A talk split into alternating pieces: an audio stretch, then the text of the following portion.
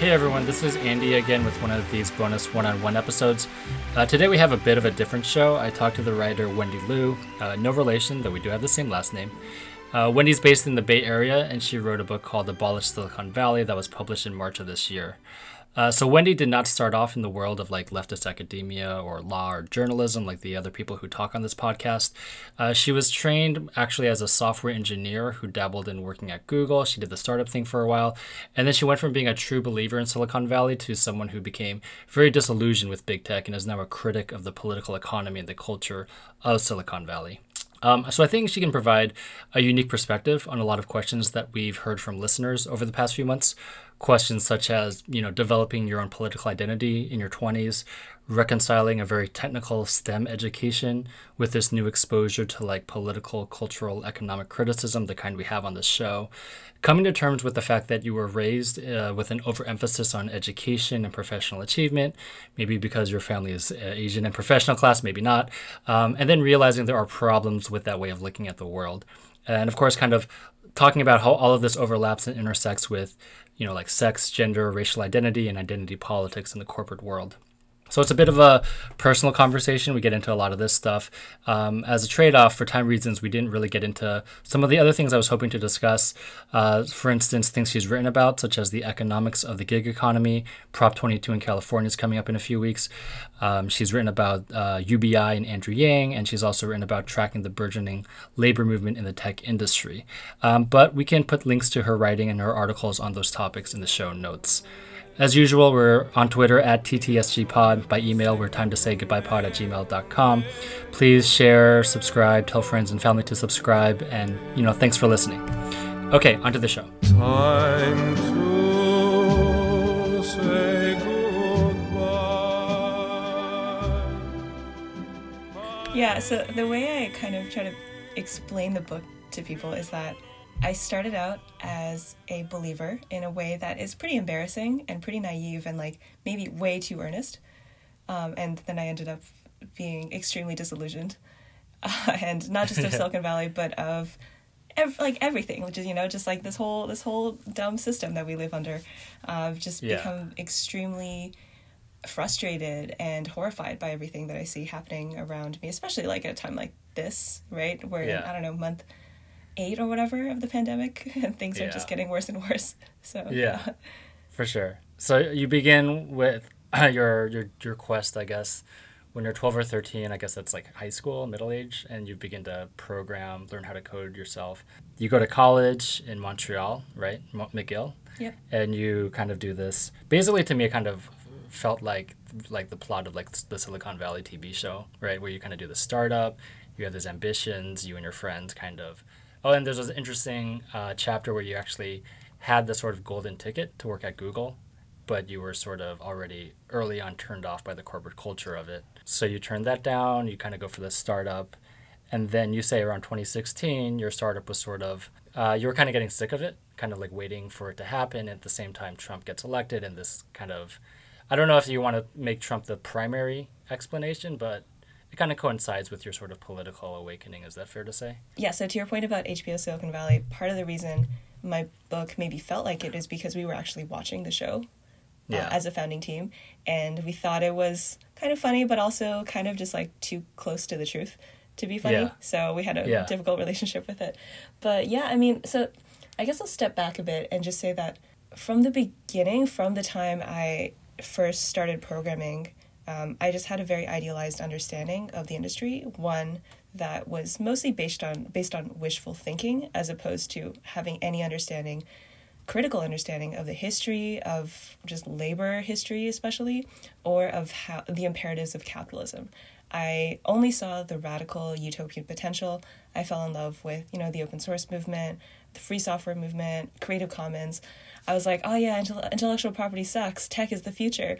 Tech is going to abolish intellectual property. Um, and I didn't really understand how that didn't actually make any sense. Like I just, you know, I was really naive. I didn't, I didn't read history. I, yeah, you know, I, I just thought like, oh, these, these um, hackers who are saying they're going to make the world a better place. Hell yeah, that's mm-hmm. awesome. I can't, I can't wait. So when I got an offer from Google um, to work there full time, it was, it was so I did internship first, and then I got the full time offer. At first, I thought, you know, I, I I should be doing this because like this is the best the tech industry has to offer, right? That was kind of the message that had found its way into my head, and I didn't really have any sort of counter narrative to that. And so I thought, well, if I don't do this, then what else am I supposed to do? So I spent some time interviewing with other companies just because I didn't have a great time at Google for a bunch of reasons, which we can go into later if if you want. But yeah. I was just like not super impressed. I didn't really want to go back. And in while I was interviewing at other companies, it so happened that um, some friends from McGill and I just kind of decided to start this company together. And then I thought, well, I'll just do that because this sounds so much fun, so much m- more fun than working at Google and we had all a bunch of us had worked um, on hackathon projects together and so i wanted to capture that hackathon spirit and just turn it into a company. And so just to, to make things clear it's not like we had a great idea. It's not like we had a mission and wanted to change the world. It was really just like we really like working on projects together. We want to keep doing that and we'll find some way to do that. And we thought that was normal um, because so we applied to y combinator which is a very well-known startup accelerator and that is one of the things that they explicitly allow. They don't mind if found, founding teams don't actually have an idea, as long as they're good at working together and are passionate and are willing to give it their all, basically. So we thought that what we were doing was not only okay, but quite normal and maybe even good.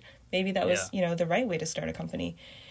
Um, and we we did that for quite a while before kind of uh, everything just came crashing down around us. So the business model we landed on was one that took data from the Twitter and Instagram APIs in a kind of gray area.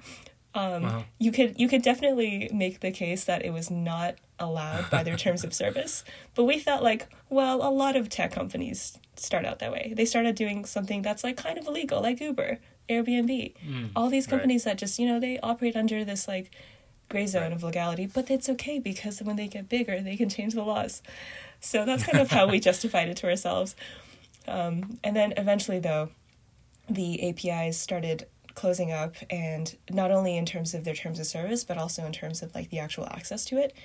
And mm-hmm. I remember, you know, when Instagram announced all these changes to their API, I think partly as a result of the Cambridge Analytica scandal, that was when we thought, oh, well, you know, we don't, we can't do this anymore. Our business model never really worked, but it definitely doesn't work.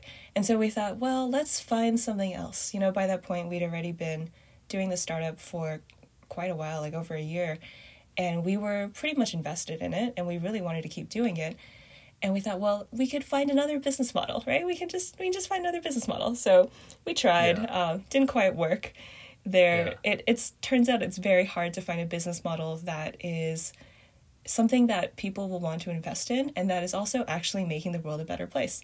Right. So I think in the course of that, just like doing research about the industry, um, about all the potential uses of our technology that we could that we could find, I just found myself really confused because I thought, well, I thought mm. it would be easier to do something meaningful. Um, yeah. And the more I looked around, and the more I paid attention to the news of just the, the tech industry in general, there were a lot of stories of sexual harassment, discrimination, um, all these startups that kind of crashed. Theranos is a big one. Uh, right, yeah. Actually, when when Theranos was kind of first first like publicly applauded, I remember thinking, "This is amazing. I wish mm-hmm. I I want to be Elizabeth Holmes. That's so cool." Yeah, um, right. But yeah, I think uh, around the same time, maybe 26, 20, early early to late twenty sixteen is just all these bad things kept happening and i thought well i don't really know what i believe in anymore. And so trump's mm-hmm. election was definitely part of the catalyst but not because not in itself. It was more that once i realized that the world didn't work the way i thought it did then i spent more time paying attention to the news paying more attention to history too. And then i realized that it wasn't just trump it, it, you know it's not just about like this one person who's elected president is the problem and once he's out of office everything's fixed. I came to the other conclusion which is that this whole thing is broken has been for a really long time and i didn't notice because i was in my little bubble and i didn't really yeah. care about anything other than myself. So that's yeah. kind of a lo- long summary of, no, uh, no that's great. yeah. Yeah and in the book you i don't know if this is just for like narrative purposes but you kind of uh, portray it perhaps a little too cleanly as sort of before um, like 2015, 16, you, you say you were very vaguely aware of politics, but like you didn't care about like the election in Canada when you're in college, for instance. Um, but then there's this kind of pretty sharp shift to like enrolling in a master's program and just reading like a, a book a day almost you say and i'm always interested in this because um, also like to back up i think i told you this i actually bought a copy of your book and sent it to my brother who is in silicon valley and i don't think he's like a peter thiel type at all he actually probably has pretty good politics but reading your book i was thinking like um, i feel like this book is two halves of like my family or my brother and myself like my brother did the tech thing. He wasn't like trying to make as much money as possible, but he like majored in computer science and he's in that world. Um, and I was like in the other half doing things like reading like Marxism and critical social philosophy. And we finally, I read a book which uh, also has the last name Liu uh, of someone who has, actually has like both sides of my family, uh, of my brother and my dynamic. And I was like, wow, this is incredible. Um, but I guess looking back, I, I, I am curious how is it really the case that you had like you were very apolitical before 2016, or are you, are you being too modest? Like maybe you already had these sort of uh, sort of inklings of doubt about you know capitalism or whatever you want to wind up calling it. Um, even as you were doing the Silicon Valley thing, right? But so like earlier you talk about how you were into hacker culture, um, which makes sense. But then you're also in the book you say you you were into, I don't think you mentioned Peter Thiel, but the sort of like kind of Ayn Rand types. Uh, you said you read The Fountainhead. You said you admired Elizabeth Holmes types. I mean, was there a sort of looking back, do you do you feel like maybe like how did you reconcile those two? I guess is, is the question, or do you feel like it was just sort of a mishmash of different different um, dreams? Yeah, that's a, that's a fantastic question. I don't think anyone's actually asked me that before. I definitely had, like you say, like inklings, um, but they never really connected into a cohesive whole. And you know, like I said before, I just didn't really have a good understanding of just how the world worked, and and so I think the, the inklings they only remained that you know, my interest in open source, for example, I, I talked in the book about how I, w- I went to this conference um, in, in Portland for two years in a row. That's this big open source convention.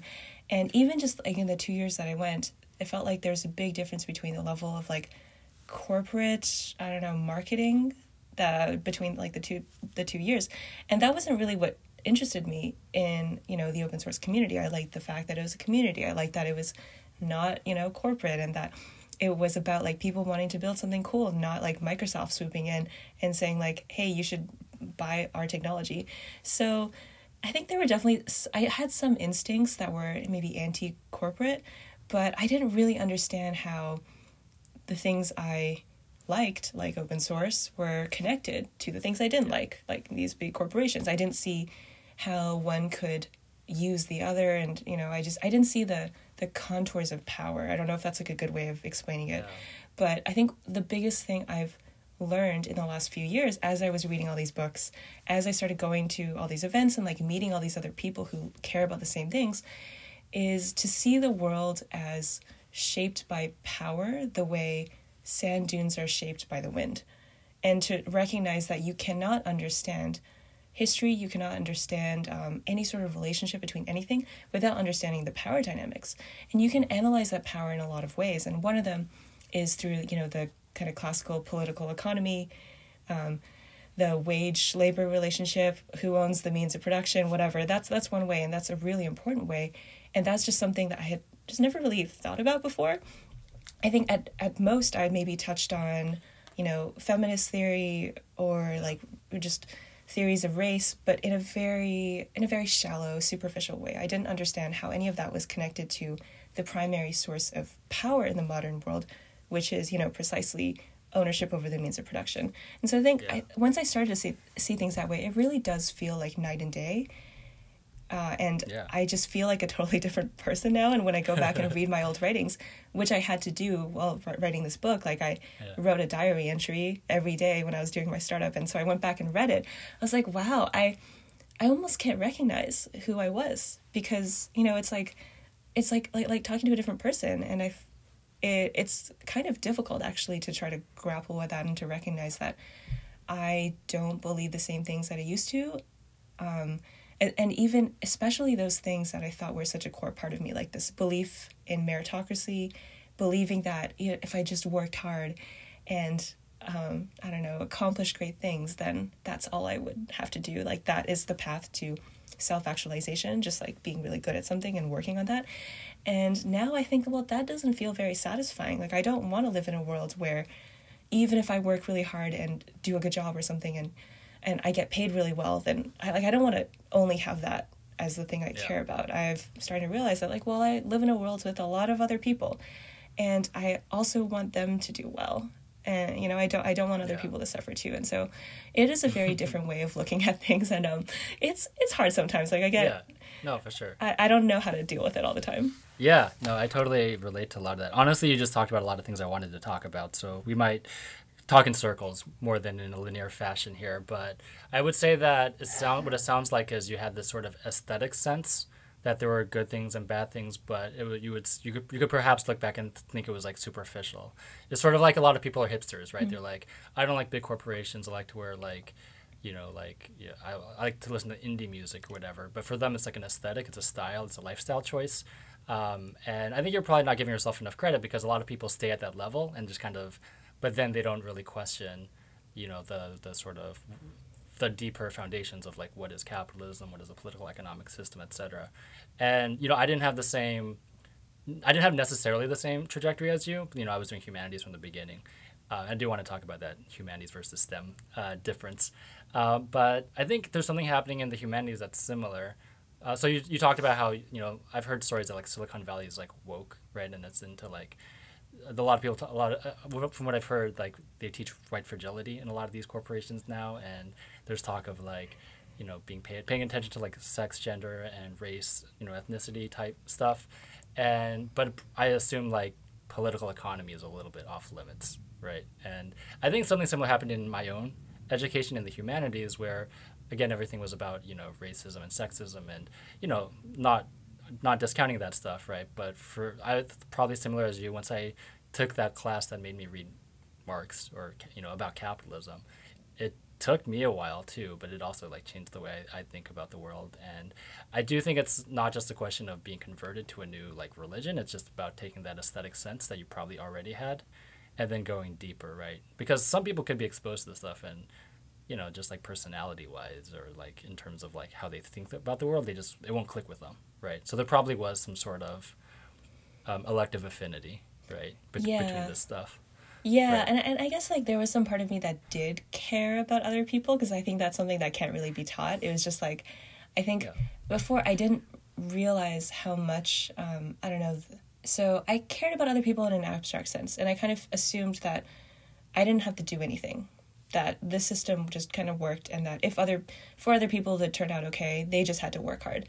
Um, and I think the the biggest difference that um, and what I believe now is that now I think, well, the system is set up to fail a lot of people, and it's it's not designed yeah. to to help them or to allow them to flourish.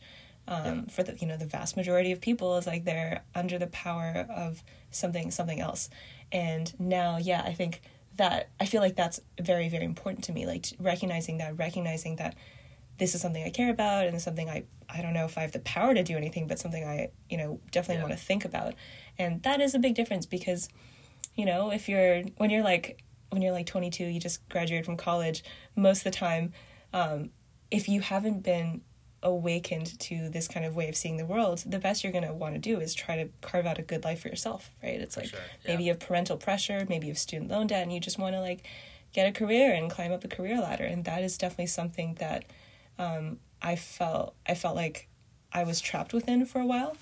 Mm-hmm. Um, and and so yeah, maybe it's like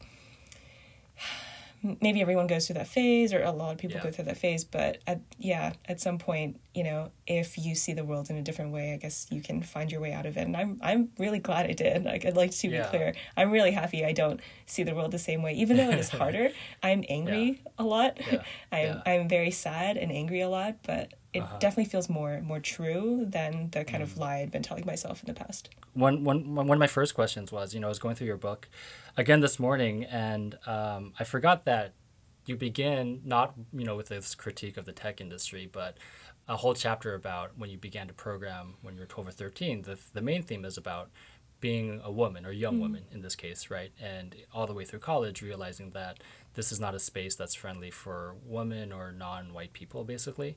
Um, and I guess I'm curious, like, this could be like an editorial question, like why you began the book that way, or more of a, you know, just a conceptual question, like what is the connection there between being you know, you I would say like doubly not not a white man, like doubly marginalized, and and then the, the trajectory from that to like where you wind up by the end of the book, which is not really about your biography or your identity. It's more this like very systemic criticism, right?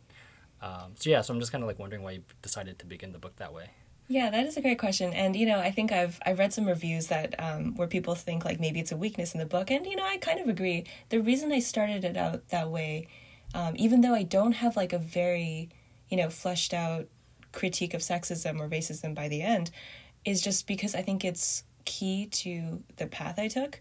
I think mm-hmm. part of the reason I had the beliefs that I did, uh, the part of the reason I went through this Ayn Randian phase and just like wanted to become, you know, the the best programmer ever is because I was aware of the pressure that I would be under.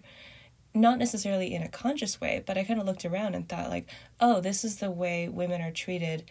I guess I just have to be really good." Um, and so, yeah, I think maybe like if I if I'd written the book today, I probably would have drawn that out a little more because I don't think it's I think it's a, maybe like a little too a little too um, implied when I, I don't just probably wasn't enough. But yeah, I think it's just that the part of the reason I had this I don't know really stubborn like annoying belief in meritocracy is because I felt like I had to because I didn't want to be mm-hmm. seen as one of one of those girls who just mm-hmm. complains all the time because I saw a lot of that. I saw a lot of people being treated like women, people of color being treated horribly simply because they questioned the way things were. And it was much easier for me to think, oh, well, I just don't want to be like them than it was for me to think, oh, they might be right. And therefore, I need to change my whole value system. And so yeah. I took the easy way out. Um, and I think. I think that's probably true for a lot of people who had similar phases of, I don't know, spending a lot of time on the internet as a kid or going on 4chan or whatever. It's mm-hmm. so easy to just kind of um, accept as received wisdom all of the, the culture that you see and just think, okay, well, yeah, there must be something to it, especially when you're young and impressionable and you don't have like a stable foundation elsewhere. Like for me, it's not like I had that many other people to talk to about this. I was like, well, yeah. if these guys are being rude to this woman online, okay, maybe that's just because she did something wrong. Hmm. And and so I think, you know, I, I do think this is fairly common. Uh, and then back to your point about the tech industry, you know, teaching white fragility or whatever. And I think I you know, here's the thing. I think that is actually quite bad. I think it's I think liberal identity politics are very harmful because they foster radicalization in the you know in the bad direction because it causes resentment because when you have this kind of message that just doesn't doesn't really get at what's actually going on and tries to i don't know just like that makes some people think that they're being treated like the enemy then it'll make them resentful it'll make them lash out at other people even that, you know which doesn't make sense because like uh if you have male software engineers lashing out at female software engineers, none of them really has any power in this. Like they're mm. they're lashing out at the wrong person. I think it's there's a parallel to the way say racism has been, you know, a huge factor in divisions among workers. And it's like mm, this is you're aiming yourself you're aiming at the wrong target here. So I've definitely noticed a lot of right wing uh, radicalization within the tech industry, and it's it's not that I think like you know right right fragility is to blame for this, but I definitely think it doesn't help because the the narrative that that kind of like liberal identity based critique um, is pushing it doesn't really create a space that allows people who are not included in that message to feel like they can be part of something else. And so yeah. I, this is why i think like you know the, part of why the left has been so appealing to me is as i read more like leftist critiques of the tech industry, I didn't feel like it was saying that I was a bad person. I didn't feel like it was saying like, oh, you know, all you tech workers, you all just have to like go die because you're terrible. Instead, it felt like there was a much more robust and um, inspiring vision of a different world where tech workers are allowed to flourish just like everybody else um, and are allowed to do so in a way that is much more optimal for the, the society as a whole. And so, yeah, yeah I, yeah, maybe going a little off topic here. but I think there. So yeah, part of the reason I started my book that way is because I kind of wanted to reflect on that a little more about yeah. how the experience of um, I don't know, a certain kind of toxicity in the industry can contribute to people's ideology later on, both in you know in a good way and in a bad way. And for me, it definitely yeah. was more more bad than good. But it also seems like implied there is, uh, you know, at first you feel like the sort of I don't know how you put this. This like gender resentment is producing almost like a right wing re- reaction from yourself. Would you also say there's a different way in which your position as a sort of outsider also position you to kind of have this eventually a critique of of kind of seeing Silicon Valley for what it is rather than feeling like you're completely you know kind of swept up in the tide of it. And you earlier just you know you're just talking about quote unquote liberal version of identity politics. Are you suggesting there is perhaps a different type of identity politics that is not bound up with with resentment where you can you know embrace like both you know your your identity as woman but also or your social position let's say as woman but also like your your participation in something else in which in which case like I would not be threatened right as as a man? Yeah definitely. Uh, and and I think you know I'm not the best theorist on the topic of identity politics I still have a lot of learning to do but I I do think that the formulation that I've seen advanced in some sectors of the left feels just so much more compelling to me than mm. the kind that you see more commonly in like corporate tech circles. Um, yeah. And I, I do remember, you know, as I as I was still kind of new to the tech industry and like reading feminist critiques of tech, there there's some good stuff in there. Don't get me wrong, but I think there's definitely some of it that feels very much like lean in feminism, you know, yeah. the, that kind of variety where it's like, oh, we just need a few more women in positions of power. That completely elides structural analysis and doesn't recognize how some of these behaviors are not they're not intrinsic to identity of the people they're mm-hmm. they're you know produced by the systems that allow certain people to rise and that um, concentrate power among others and it's just I, I think there so part of the reason that i never found these critiques very compelling is just because I, it didn't feel like they had the whole answer mm-hmm. um, and so yeah when i started I don't know, just like coming across a, a, a, leftist conception of identity politics. And I realize I'm not explaining this well, but um, I did enjoy your episode uh, with mm-hmm. with Merlin. You talked about this kind of stuff. Um, yeah. And so it just felt so much more expansive and interesting uh, and insightful. Yeah.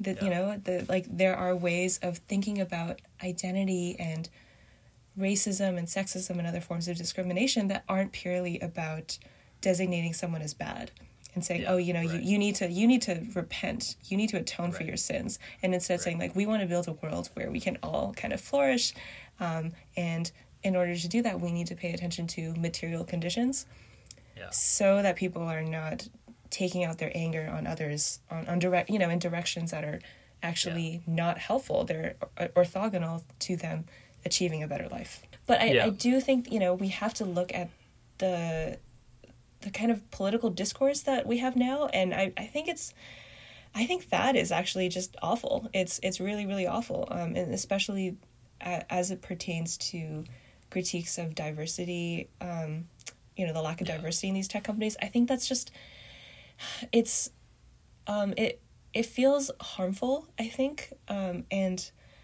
I don't know if there's a good solution to that. I think maybe this is just the best we can hope for for in terms of diversity initiatives under neoliberalism. Yeah. But it's just, you know, whenever I read like a, a corporate statement, it's like, oh, we only have this many women. We plan to do better. We're going to fund uh, these schools or these scholarships um, or whatever. And it's just like, uh, okay, sure. But like, let's, let's start talking about power, right? Let's, let's yeah. start talking about um, what the wages of these women will be when they actually enter the workforce and who gets to decide that. And let's talk about you know the sexual harassment they're going to face and you know what avenues yeah. they have for changing that let's talk about the kind of products they're going to be working on that are probably going to be inherently you know sexist racist discriminatory that they have no control over and so i'm not yeah and so i think um, there's a way in which the discussions of diversity within tech companies are kind of like maybe intentionally clouding the point because the people mm. who are you know who are responsible for these roles they they're not really allowed to question the status quo. If you're working at google or something as like the diversity hr person then you know your job isn't to say like oh let's look at let's look at um how google is taking money from the us military or whatever. Your job is to say like well i just need to increase yeah. these numbers. Um, and you know so so you know just to like make it clear i don't think these people are bad people. I don't want to put any blame on them but i think this is kind of the state we're in where the direction of critique of uh, some of the like diversity initiatives in the tech industry is not the same direction as the one that I'm I'm interested in, which is that yeah. of you know just not trans not just transforming Silicon Valley, not just looking at the composition of people in these companies, but remaking the the balance of power in society as a whole. Yeah. And so I think yeah, that's also part of the reason why I didn't actually go much further with um, critiques of you know sexism yeah. or racism within the industry, just because like that's not really where my focus is. And there there are a lot of other people who've written really really good books on those topics, but I kind of just wanted to talk about you know society yeah. as a whole. Why does it suck? Let's make it better. I, I did tell you, you know, one of my reactions to reading the book was, um, uh, I, I was very curious about your background. The other the other identity poll, I guess, would be, um, you know, you you have the same last name, so I know you're of Chinese descent to some degree, um, to some in, in some variety. Um, I in the book itself, there's almost no mention of it except for one scene. You attend the massive November 2018 Google walkout, and you talk about on the way back you passed by, I think, uh, strike with house uh, hotel workers. Is that right? And you speak Mandarin to them, and that's as far as I could tell the only mention that you're Asian in the entire book. Uh, so I have questions about that, but I don't know. Uh, do you, you can? I'm also just kind of curious, to the extent you're comfortable, you know, like kind of telling, telling us your background your yeah. family's background. Yeah, yeah, sure. Yeah. So I think part of the reason I didn't write about in the book is because I just didn't really know what to say. I don't I just didn't think I had any really insightful thoughts on that. And so I didn't know how to include it without it feeling like arbitrary, you know, useless biographical information. So I kind of struggled with that. I did think about is it weird if I like don't talk about it, but I don't know. Um, so just quick biographical sketch. Uh, I was born in China. I moved to Canada when I was five with my parents, um, and then just mostly spoke China? English. Uh, I was I was born in Binzhou in Shandong province. Okay. Uh, but I lived in Beijing for uh, for most of my time that I was in China, uh, and then, yeah, grew up in Canada, grew up in mostly like Asian American communities until I was 12. And then my parents got divorced and I moved with my mom to Montreal. And we didn't really know many Asian people there. And I think that was the first time I felt like, oh, I'm Asian and that's different and it's not good. Like, you know, it, it, it didn't, it didn't mark me out um, as just different. It marked me out as like different and inferior was kind of how I felt about it you know all the all the all the cool people they were they were all none of them were asian um, mm. and and so i just felt like from that time you know when i was 12 and i started feeling like oh i don't really belong here. I don't really know how to talk to people. Um, i feel i suddenly feel so different. Um, that was around the same time i started spending a lot of time online because i had nothing better to do. I didn't you know no one to hang out with. And so i think that definitely fed into it. But a lot of that was contingent because back in Toronto, which is where I lived for bef- before that, I had a lot of friends and they were all Asian. I've never been to Montreal. Is it really the case that you're like the only Asian or non-white student in a class or I mean, there were some other non-white students, um, but it was like just looking at the kind of hierarchy in in my class of, you know, who who was popular. It was very clear that you know, it was the white girls who were popular. Um, and so I think that was definitely the first time I really had to grapple with that on a personal level and think about what that meant for me. Um, how do I deal with it? And I, it probably warped warped my identity a little bit. Like it made me feel really bad about myself, and I didn't really know what to do about it. So, yeah, that's that's kind of I, yeah. So I definitely, you know, my identity definitely feeds into what the journey I subsequently took in terms mm-hmm. of like spending a lot of time online. But yeah, I think when I wrote the book, I was just like, I don't know how to talk about it. Yeah. So yeah, and then later on, um, like in the scene I mentioned in in the book uh, of being on that picket line and you know recognizing that oh all these housekeepers they're all they're all just Chinese like they could just like be my mother or or something. I think that hit home for me just how much identity um, is a thing like beyond the level of interpersonal relationships it's also this massive structural thing and mm-hmm. you know there is a reason that a lot of these housekeepers are chinese just like there's a reason yeah. a lot of housekeepers are on, uh, other staff are like latino or or black or whatever and i think yeah.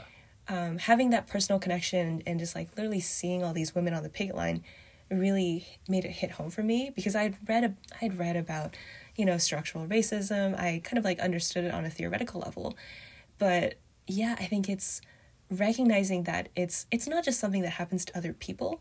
it's something that could happen to you and it's only you know just due to these factors totally out of control uh, out of your yeah. control that like you're you're not you know in a different position. I think that's that's uh that was like a really really important moment for me. Um, and then since then i've started reading a lot about asian american uh, relations and just immigration. The history of chinese immigration especially to the us is just mind-blowing. Um, and yeah, I, I, oh my god, yeah. So I, I did a tour of the Chinese Historical Society Museum in San Francisco recently in, in Chinatown. That was amazing. I did not know there were so many Chinese people in San Francisco and that so many of them had come, you know, just like during the gold rush to build the railroads. Yeah. At one point, California was like 80% Chinese. Like, I, I remember reading that a few years ago. Like, what the fuck? um, I, I read Ken Liu's book, uh, The Paper Menagerie. Most of them are about some sort of like Chinese, um, like a combination of maybe space based sci fi and like Chinese myth. Mm. There's one about Google, kind of about Google, which I didn't actually like because I thought it was like, you know, I, it's it was like a Black Mirror episode. But the rest of the stories were really quite novel for me, and a lot of them talked about the history of Chinese immigration to the U.S. in a way that just felt very raw and personal, um, and horrible. Because yeah. uh, there's a story that's about Idaho and, you know, I looked it up later because I was so shocked. But at yeah, one point, the yeah. population of Idaho was 28% Chinese.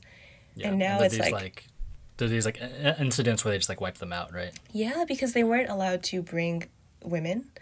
They weren't allowed to immigrate. Women weren't allowed to immigrate. And also, they weren't allowed to marry other, like, white women. And so it's like, well, they're just going to die off. And yeah, I think recognizing that, like, th- these are things that it's not just a matter of, um, recognizing that there this wasn't just a matter of like interpersonal conflict it was there mm-hmm. were these legal codes that defined what yeah. they were allowed and weren't allowed to do and you know i i grew up uh, in like a pretty privileged life right like i was living in canada um, my parents were like they were eh, not great but like eh, middle class uh, you know it was it yeah. wasn't it wasn't too bad and i never really thought of myself as having any barriers other than the the my own limitations in terms of what I could achieve.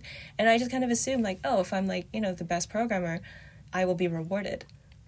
Yeah. And I never thought like and it took me a really long time to recognize that, oh, well, that's actually not true for me. And it's also not true for a lot of other people, and it hasn't been true for them. And if I'd been born, I don't know, 100 years ago, it would have been so yeah. much more not true for me. For sure. And so, you know, just recognizing like the, that our, all of our paths in this world are shaped by all these forces outside of our control. I think that was part of what radicalized me and it's something I still think about a lot today, just knowing that yeah. it's not a matter of individual merit, no matter what Ayn Rand says. Well, first off, the one the one thing I was thinking when you were just talking just now is you talk about you know I think there's an analogy with your experience with being a woman in the tech world in the sense that it kind of hardened your sense of minimizing it, right? And I think something a lot of um, I'm also kind of new to the Asian American stuff. Probably like you, I was sort of like, eh, don't want to think about it too much. Um, but as you know, there's there's a concept um, that uh, the the novelist Cathy Park or the writer Cathy Park is called Minor Feelings, and it seems to have kind of resonated with a lot of Asian Americans, which is that a lot of Asian Americans are kind of told our feelings about being Asian are, are too minor to be talked about. Um, and I think that's that's a nice name for like probably something that resonates with a lot of us, which is that, and probably we get it from our parents also that you know it's not our job to talk about you know to portray ourselves as victims or as different, and our job is to assimilate and to fit in. And I don't know if your parents felt that talk talk that way. I definitely. I'm still looking back and thinking about like the small ways my parents would signal like assimilation is good instead of um, like you know uh, instead of like some sort of like strong Asian pride or anything like that. Uh, but I mean, the other thing I was thinking was, or the thing I was curious about though, is that. So I, I, I get that you know living going to high school in Montreal, a lot of white people, right? But I assume that in your other tra- your, your your longer trajectory of going into tech, you must have encountered so many other middle class, educated engineering type Asian Americans. Um, is that so? In your book, for instance, in your in your in your in your in your story of like moving out to California. You know, I've, if anyone who's been to the Bay knows it's super Asian. I mean, did you did you feel sort of like this is a world you could just immediately jump into, or did you still kind of have feel like I should keep a distance? I don't want to. Until that moment with those hotel workers, you were sort of kind of suppressing some of these some of these feelings about your identity. Yeah, um, and and just to kind of clarify, I actually spent the last two years of high school in Beijing. Um, I went. So you must have really. It, like a like one of those uh, international schools. Yeah, exactly. Yeah, because you know because of my parents' divorce, at after a certain point, I just long story, but I had to move back with my dad, um, and so I lived with him for the last two years of high school. Finished high school there, and that was like yeah the first time I had been I was around all these other Asian people again. You know after leaving Toronto, and I definitely did a lot better there. I was like, I was so much happier. Um, and I think that actually helped me become less of a shitty person, just like being able to talk to other people who, you know, I felt like they understood me and it was, it was a very different environment. Um, yeah. and, and then, yeah, to your question about, about like the Bay Area tech scene, you know, I'm not really that interested in like just making friends based on i guess identity issues i think the thing that animates me right now is is politics and mm-hmm. how that relates to tech sure but it's just especially politics and so you know I've like met some really nice people who are like software engineers or whatever and maybe share similar identity characteristics as me where I'm like I, we have nothing to talk about like we have nothing in common sure. I'm I'm right, just yeah, yeah. I have become so weird. like I've just I've just become like a really weird person with very unusual interests, and I think I'm just like I'm probably not very fun to be around unless you're also like uh, you know similar to me. So yeah, maybe this is a problem with me. Like I think about that a lot. It's like is this bad that I like can't really talk to normal people the same way I used to, but I don't know. I think this is just something I have to figure out for myself. No, I mean, I think part of the one of the ongoing themes of this podcast is actually trying to break down the Asian into the sub subcategories. Uh, we actually got a like you know the boba Asian, the tech Asian, and the the you know the the three lefty Asians who actually run the podcast. But and we actually got a question. I don't know if you listened to this episode a few weeks ago about um, someone wrote in about being a STEM Asian as if it's like a species, right? The STEM Asian versus the humanities Asian, and how um, there was the sense of like uh, they just were on a totally different trajectory, and I think we were getting a lot of listeners who are probably like have leftist political interest, but were kind of always told their entire life to like privatize it, right? And in the meantime, like major in operations management or whatever by their parents. And I, I mean, I knew someone like that in college, right? Who, who had, I he was in debate with me or, and he had all these like, he knew so much about politics, but he was just doing the, the degree that his parents wanted him to, right? Um, uh, did you, I mean, do you, do you get, do you get, is that the sense you also got like being in tech that like most Asian Americans there are sort of, I mean, why do you think why do you think they followed that path? Like, because to me, it's kind of an interesting question. Like, why why is there such a disproportionate representation in tech? Is it because their parents tell them to go into engineering and computer science, or is there, um, you know, and, and, and do you feel like those those types of um, Asian Americans are sort of kind of told to be apolitical and and are kind of is it, is it just because of our parents? Um, I assume I don't know about your parents, but I assume if they wanted to leave China and come to Canada, they were sort of not happy with communism, and and they believed in like the market and all that. Yeah, my, my dad left to do a PhD um, at the yeah. University of Alberta in chemistry. And so he was always very insistent that I should get a PhD in like a hard science, not chemistry, but like anything else was okay. And I actually started out my degree with um, a biology major. I think it was a no bio, bio and CS. I kept switching majors. I was not sure what I wanted to do. So I was physics at first, and then I switched to bio. Um, and then I was like, I'm just going to do math and computer science. And I think my dad was actually kind of disappointed because he thought, well, like, but how are you going to go work for a pharmaceutical company? Because that's where all the money was those days. I think, you know, he's changed his mind since then when he, now that he knows that the tech industry is like super lucrative. But yeah, I don't think I personally got that much parental pressure. I know a lot of people who have had way more than I did. I, I also think you know I've I've always always grown up like I've always been kind of independent from my parents partly as a result of you know this early divorce and just a bunch of other family issues. And so I've never really thought like I needed to pay too much attention to what they thought. I think for me the reason that I valued STEM so much is because I you know I read I read the room right? Like I looked at the economy I looked at pop culture and I it became very clear to me that people who had STEM degrees were going to be fine, whereas people who were like I don't know had had arts or humanities degrees like they they weren't, um, and that I took as a sign that I was on the right path. I took it as a sign that like you know doing well in STEM is just it's just means I'm better than other people. so that that's like that was my kind of twisted understanding yeah. and the reason I went into it. And I I would imagine that for a lot of people, it's probably a similar like kind of rational decision in recognizing that if you get a degree in sociology, what are your employment prospects going to be? Um, are are people going to be impressed by that degree? You know, if you want to like go on Tinder and are you going to put that you have a PhD in sociology or are you going to like yeah do you want to have i don't know like do you want to have like a house and like a car or something like it's yeah, yeah. i think it's a trade-off that people have to make and you know when i was young i certainly just didn't have enough of a framework for understanding anything other than this is what the world says is valuable therefore this is what you should do i mean i had maybe like a little bit of that when there was that whole Wall Street financial crisis, and um, I thought, okay, well, Wall Street's bad. That was that was the kind of message I got. Like Wall Street's bad in some way, so I don't want to work on Wall Street. But I didn't think of tech as being part of the same system in any way. I just thought, oh, tech is a completely different thing that just so happens to have similar features. Well, but don't worry, it's completely different. So yeah, and you know, I wouldn't be surprised if I'll, part of the reason a lot of Asian people go into STEM is just because it's a rational decision, right? It's like is a path to being able to have a stable um, yeah. career and also it's like it's it's fun right like if if you're the kind of person who's predisposed to this and you i don't know just like happen to be good at this better than than other subjects then like why why not yeah. so i don't know if i have like a great answer but definitely yeah. for me it was partly just like a kind of a rational decision um, but also you know I, I yeah i've always like liked math and um, and like coding but there isn't actually as much parental pressure as I think there there sometimes is. I bet there was subliminal stuff like your parents probably made you memorize math tables way faster than your classmates. That's that's what happened to me. And, that's funny. You uh, know what? I did that to myself. Um, I think yeah, I just like I internalized a lot of these pressures, and I yeah. God, I'm just just starting to remember I would do all these like flashcard quizzes for myself. Um, I like memorized all the capitals. I memorized all these uh, other random things wow. just because I was like, I want to be really smart.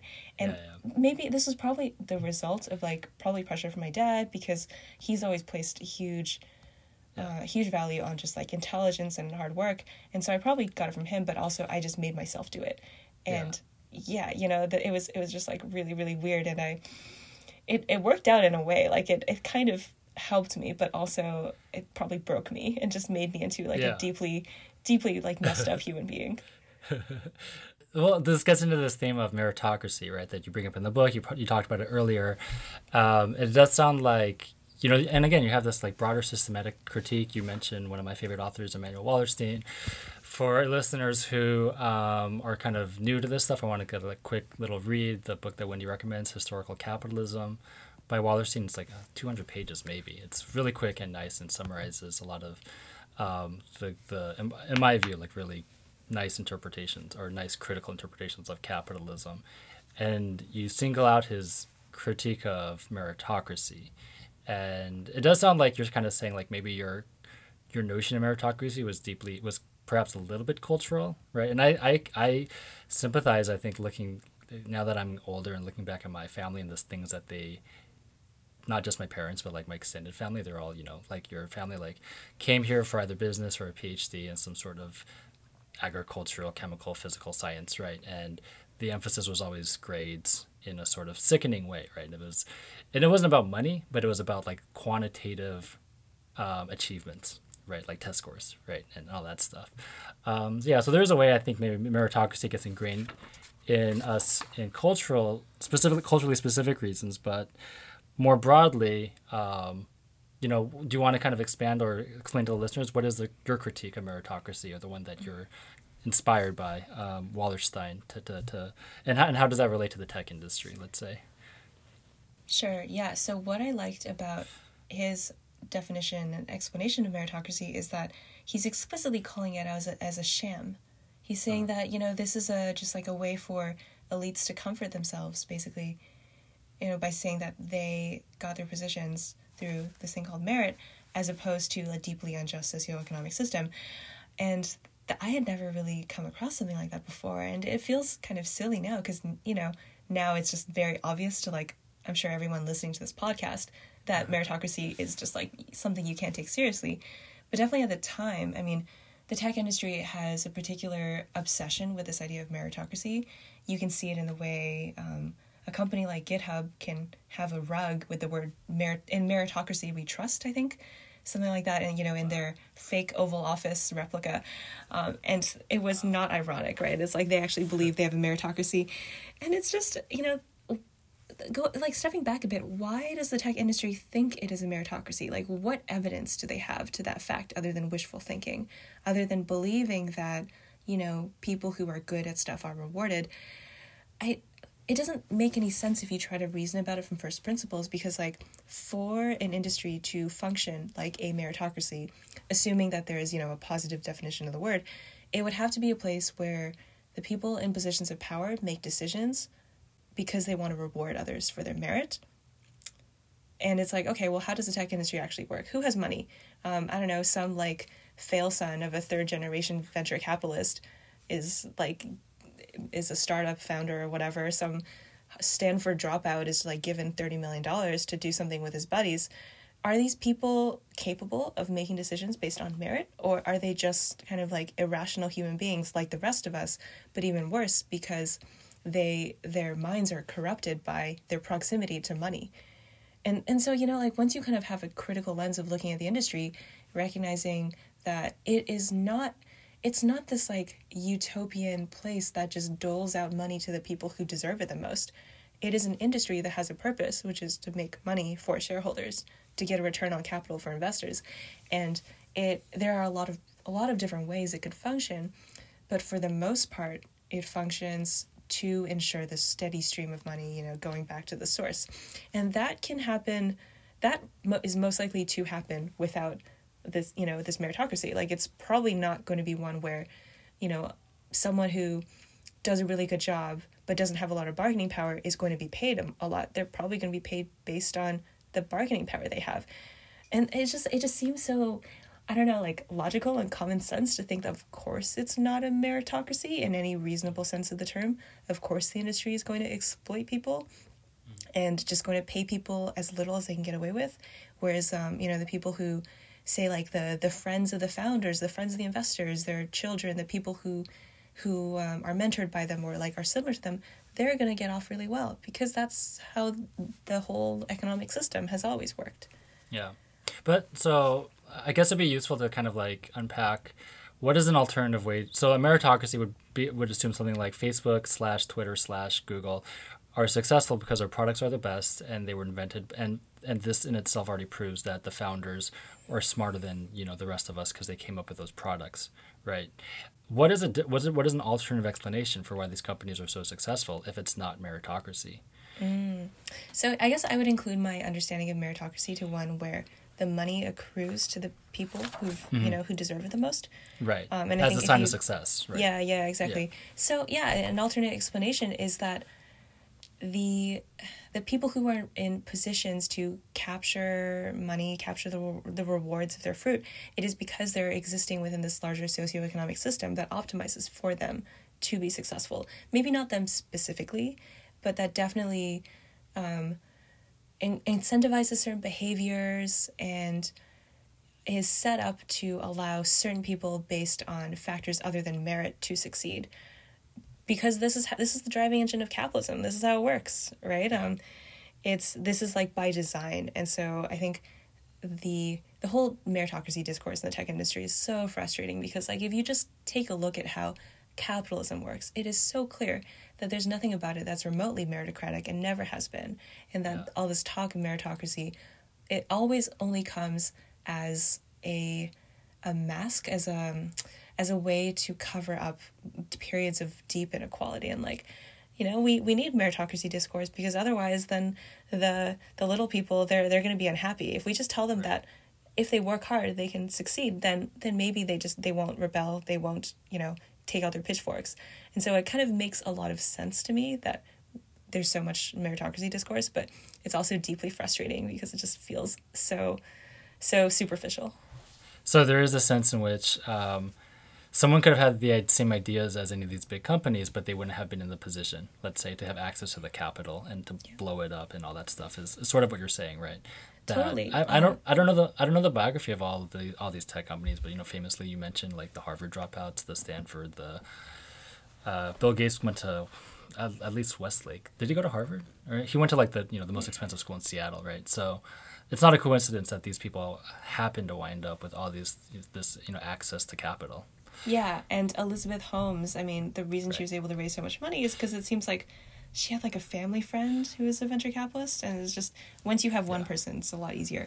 And you know, yeah. also, I think another point that's important to remember is that success under the current system is not necessarily should not be taken as a measure of merit for for multiple reasons, but also because the things that are incentivized by this current system, they're not always good, right? Like uh, a lot of the companies that have these amazing market capitalizations, they're doing a lot of harm for the world. And so we there are that's like another reason to not take this idea of meritocracy mm. and face value because then, then you you know you internalize like a really weird way of what the world should be. It's not just a matter of um, distributing resources slightly more fair and more fairly. It's also a matter of thinking about what kind of products we want to build, what yeah. kind of behavior should be incentivized, and it's very hard to see anything positive in the the system we have now. Yeah. Then for someone, you know, you talk in your book, then you talk about how you're trying to kind of unlearn this meritocratic conditioning you've had, and basically, like, how do you tell someone who's gone through years and years of education that being smart doesn't matter? I mean, is that um, is that is it so simple? Is is that the challenge, or and like, what do you do with the fact that you know I'm sure we have a lot of listeners who think like, I worked really hard to get my degrees. Um, I'm proud of the fact that I know some special field, right? Um, so how are we supposed to feel mm-hmm. um, about all that if once we once we hear this blistering critique of meritocracy? Yeah. Okay. So I would say that you should be you should be proud of what you've achieved. You should be I guess like grateful that you've been able to achieve that, but also just proud, right? Like that's you know it, it's it's nice to be proud of something you've done. Um, and then you should also recognize that you currently live under a world where there is no where it's okay, the world was not constructed to make to allow you to flourish and to pursue your intellectual interests in a way that is fair and equitable. And so there are probably things that you want to do that you will never be able to do because no one's going to pay to do that. Because if you, you know, if you have a PhD and like whatever, uh, are you going to be able to do what you want or do you have to go work for Pfizer or Google or something, um, doing something you don't actually care about? So that's that's one aspect. The other is like isn't it kind of like hang on i'm trying to find a find a way to say this.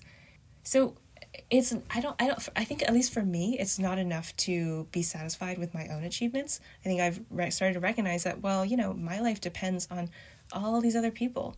Just just you know mediated through the economy. Like i i can't survive unless someone is i don't know um like growing the food that i eat ensuring that you know everything is clean everything just kind of keeps functioning.